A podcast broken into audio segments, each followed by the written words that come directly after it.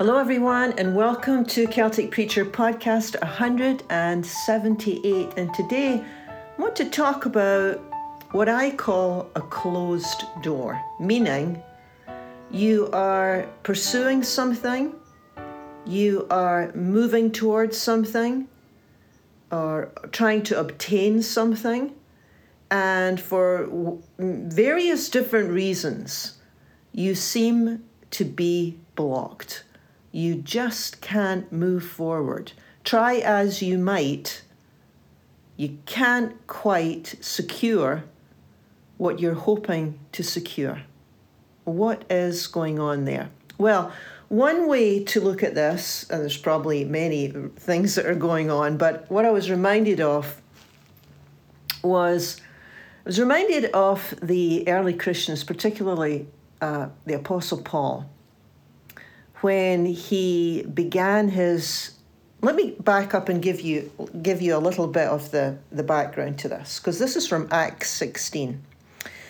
And the background is is that by the time we read the book of Acts, the church is well, the church in the sense that we know the church, the Jesus followers, are uh, establishing themselves.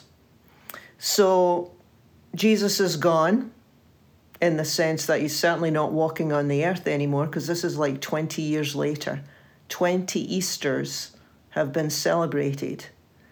And the way that the church grew was simply by people telling their story, which is actually still the best way. I mean, if something is significant to you, and life changing to you, it's really easy to tell your story. It really is. There's no mystery about passing on your faith. If it's if it's helpful, if it's meaningful, if it's significant, it's like, well, why would I not do that? So, 20 years of 20 Easters have passed, and Paul and his companions start to do these what we've called missionary journeys, which is basically they start to move around from town to town to tell their story, to tell about the difference that this Jesus the Christ has actually made in their lives and in the world. And there's a such an intriguing uh, paragraph where the writer of uh, the book of Acts, who is Luke, by the way, the same guy who wrote the book of Luke, He's giving an account of Paul and his companion's journey because they went all over the place. Mostly to places that we don't even recognize now. Um, Mysia, we don't know where that is. Phrygia, we don't know where that is. Macedonia, well, I think that's still there nowadays. But you know, a lot of the names have changed over the years. It's basically Turkey and Greece. But here's the line that really struck me. Uh, let me just read it to you. Paul and his companions traveled through the region of Phrygia and Galatia. Here's the piece having been kept by the Holy Spirit from preaching the word in the providence of Asia. It's like, what? The Holy Spirit stopped them from doing something, or the Holy Spirit blocked them in some way. How interesting is that? God blocks the route or the path. Now remember, the Holy Spirit, from the understanding of the early church, is God. I mean, it's just another name for God. Jesus, the resurrected one, another name for God. God, the Creator, another name for God. Call it what you want. There's one God, right? Um, there's one God, but there's different aspects to this God, and we'll certainly never get through all the names. How could we possibly describe God? I mean, it's futile, isn't it? But we try, we try. But anyway, the Holy Spirit is really just another name for God. And Paul is saying, God's blocked our path. We wanted to go to Asia. And you know what? We we couldn't go. We couldn't go. So it's like, okay, now what do we do? Okay, we'll go to Bithynia. And and that fails too. Why? Because this he says the spirit of Jesus wouldn't let them. Now we're not told how the path is blocked. But the passage is certainly suggesting that God is, for the want of a better term, a hands on kind of God. That when we're talking about leading, we're talking about guidance, we're talking about direction. It doesn't necessarily have to be always vague and academic. Oh yes, God leads me. It's like no, actually, it's uh, can actually be extremely practical in the sense that God can actually stop you from doing something. Now, again, we have to sort of be careful about how we talk about this because obviously God doesn't stop us always from doing things. We've all done plenty of things that we know that we shouldn't have done or gone places or made decisions that we shouldn't have made, right? So we have a fair amount of freedom to mess up our lives.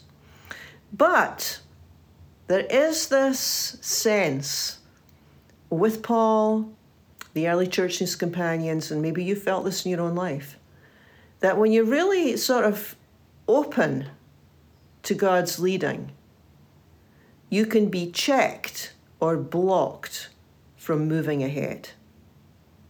And when Paul and his, his friends seek guidance, that uh, I mean, they obviously don't always get it right. So God worked with them and something happened so that they couldn't go to one particular place and they were sort of forced to go to another place.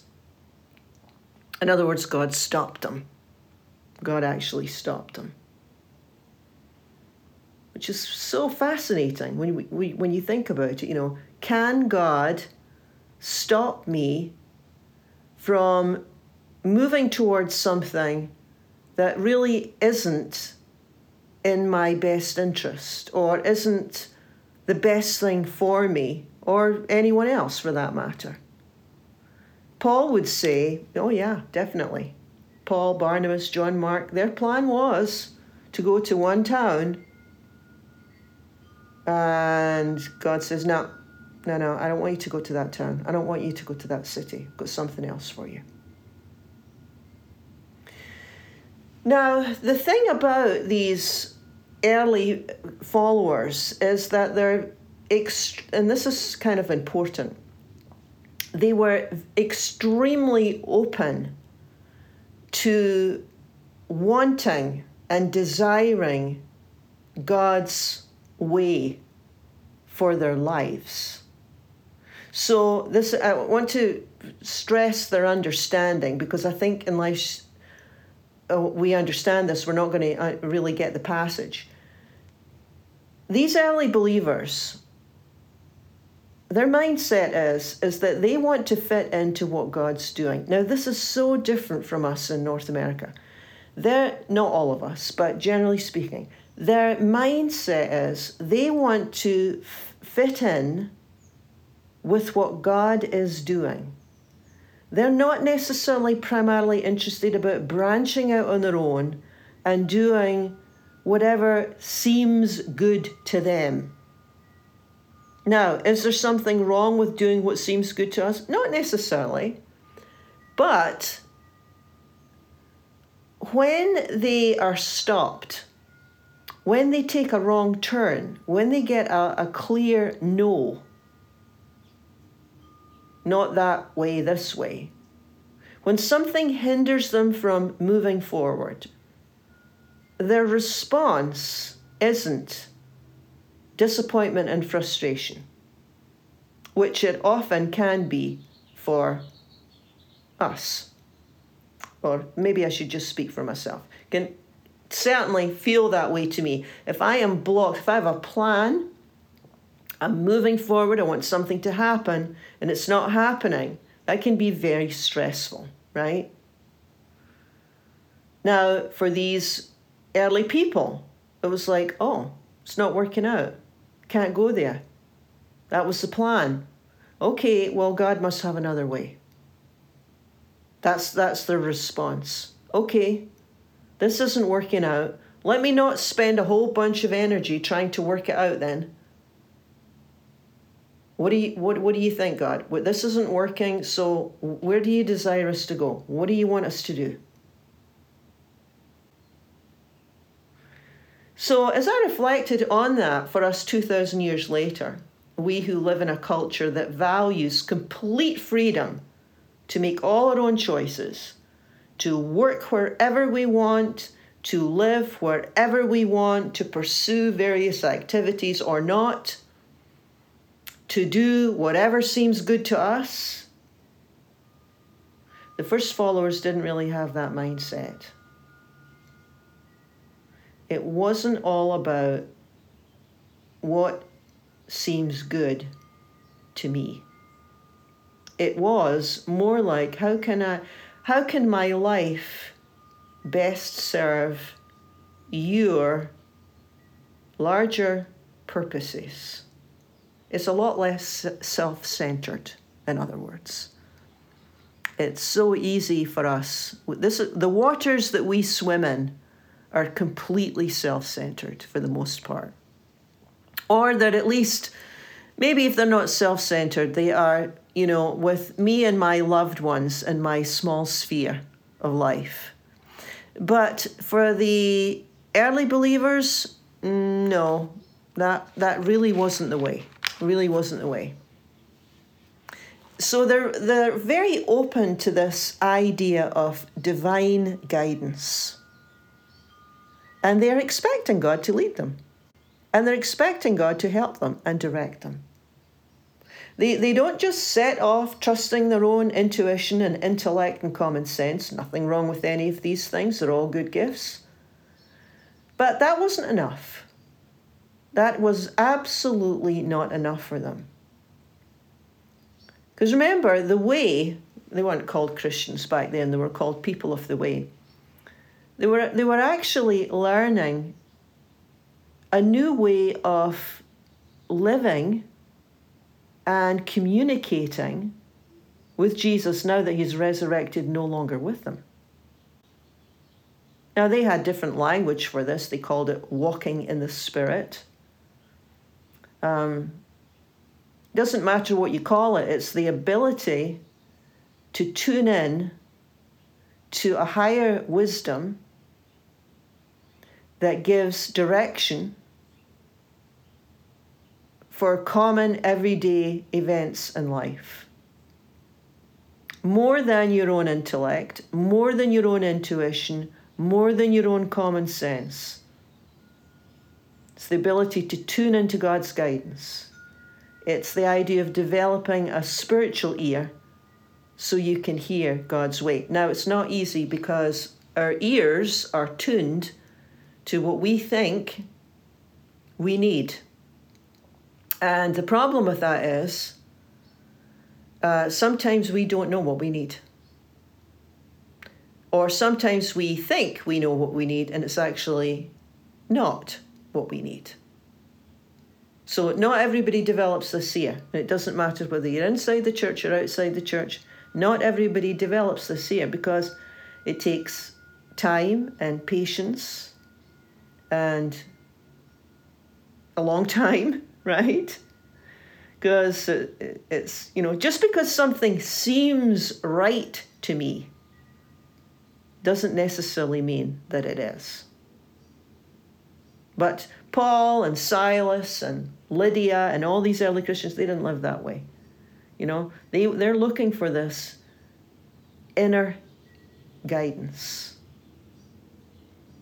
And if they don't get it, you, they, they stop. They don't move forward. I mean, when I think about the amount of times that I have resisted a block, you can spend so much time and energy fighting against something that uh, isn't for you in it. You know, it's just not yours for whatever reason. It's not your job. It's not your relationship. It's not your house. It's not your whatever, church, whatever. It doesn't matter what it is.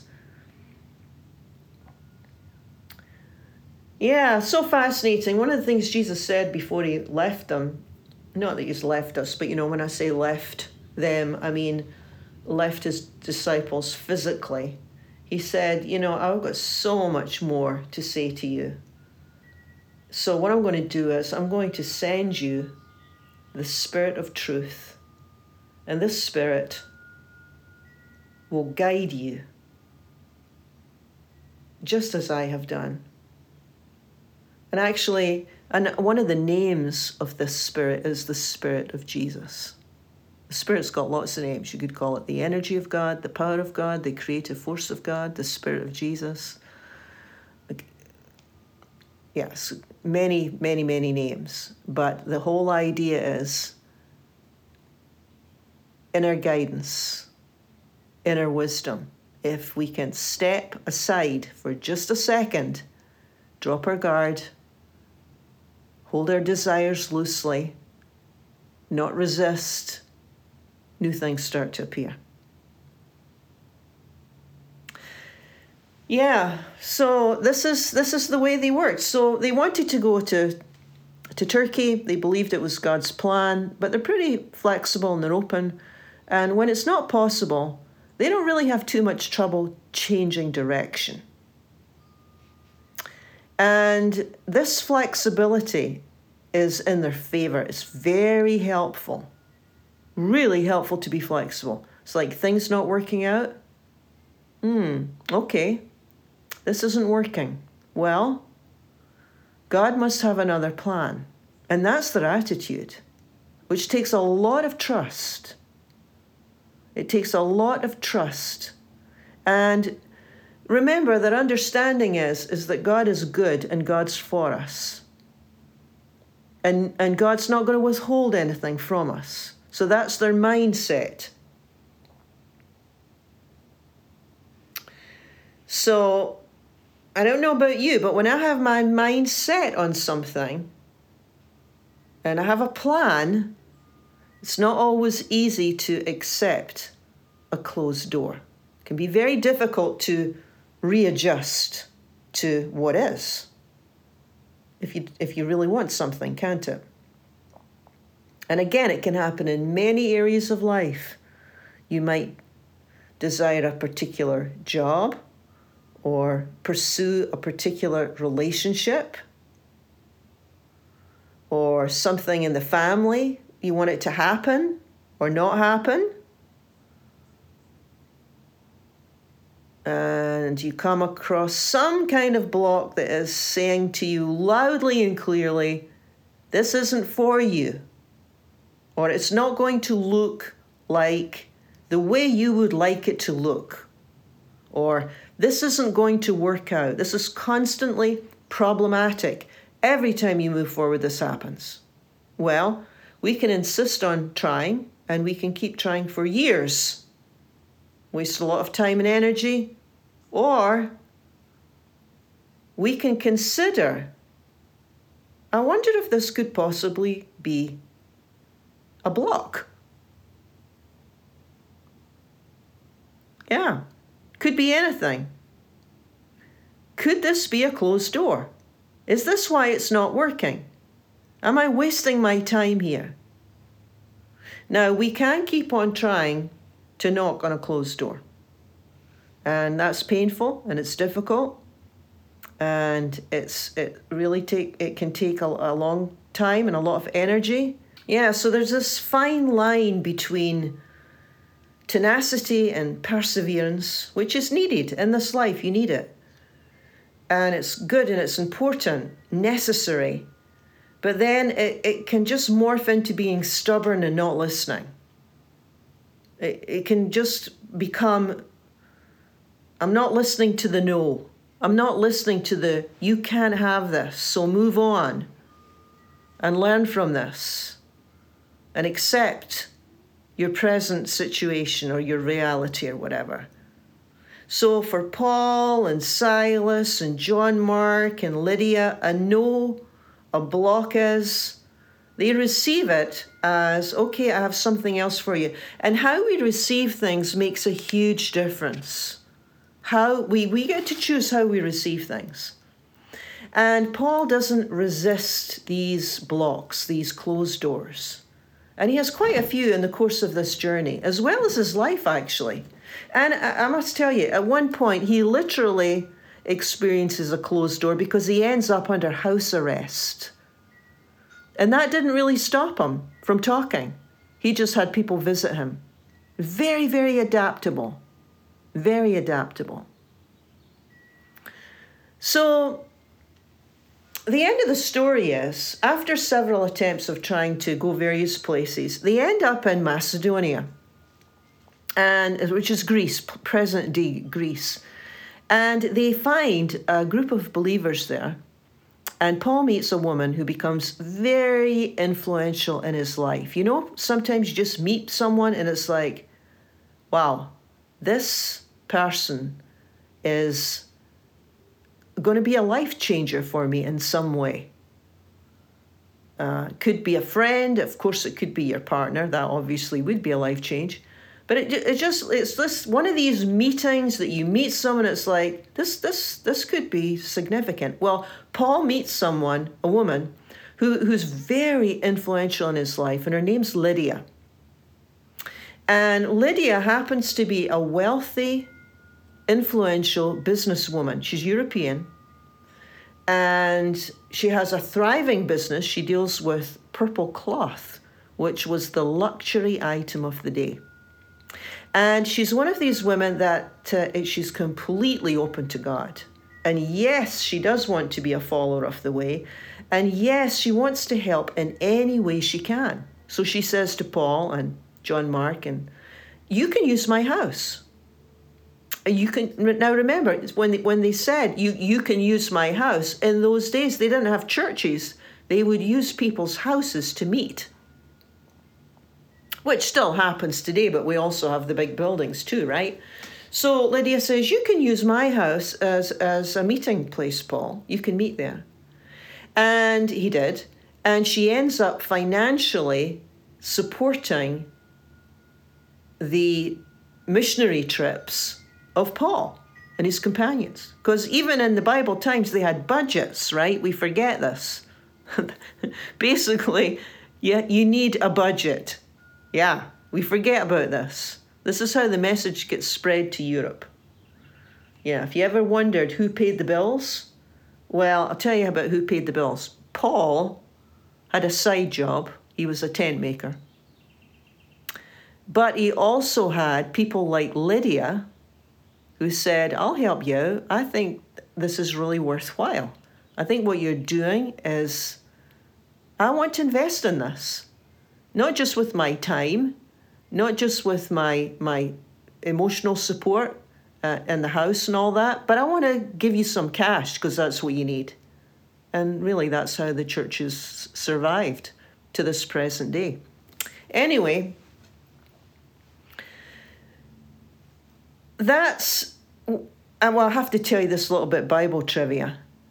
When when Paul, there's this great line in Scripture that so many people, it's just a, the, one of the most well known lines ever about anxiety in the Bible, and it goes something like, "In nothing be anxious, but in everything give thanks." And the peace of God that passes all understanding will guard your hearts and minds in Christ Jesus. Now, it's from the book of Philippians. It's a great one to commit to memory. When Paul wrote that, when Paul wrote that line about anxiety, he wrote that letter to the believers who were in Philippi and he's writing to the group that meets in Lydia's house. Isn't that the coolest thing? Just a little bit Bible trivia there. But what does it suggest? I'm, I'm, I'm suggesting that when Paul's thwarted from moving in one direction, God used that God worked in that situation. God worked in that block ultimately to lead him to a new place altogether, meet Lydia, and a whole new world opened up for him that he never ever imagined. Now, again, we have to watch how we apply these passages. I'm not saying that every single block we get will end up turning out great because God did the blocking and it's always going to turn out great for us. No, no, no, I'm not saying that. But what I'm saying is, is it possible that at times God blocks us? Yes. Is it possible that that block can ultimately lead us to a better place? Yes. Yes, I'm saying that, that I think that this is what Acts 16 teaches. I think it's worth considering for us, I really do. Um, in our lives, in our plans, in our choices, at our work, when we feel stuck, God's at work.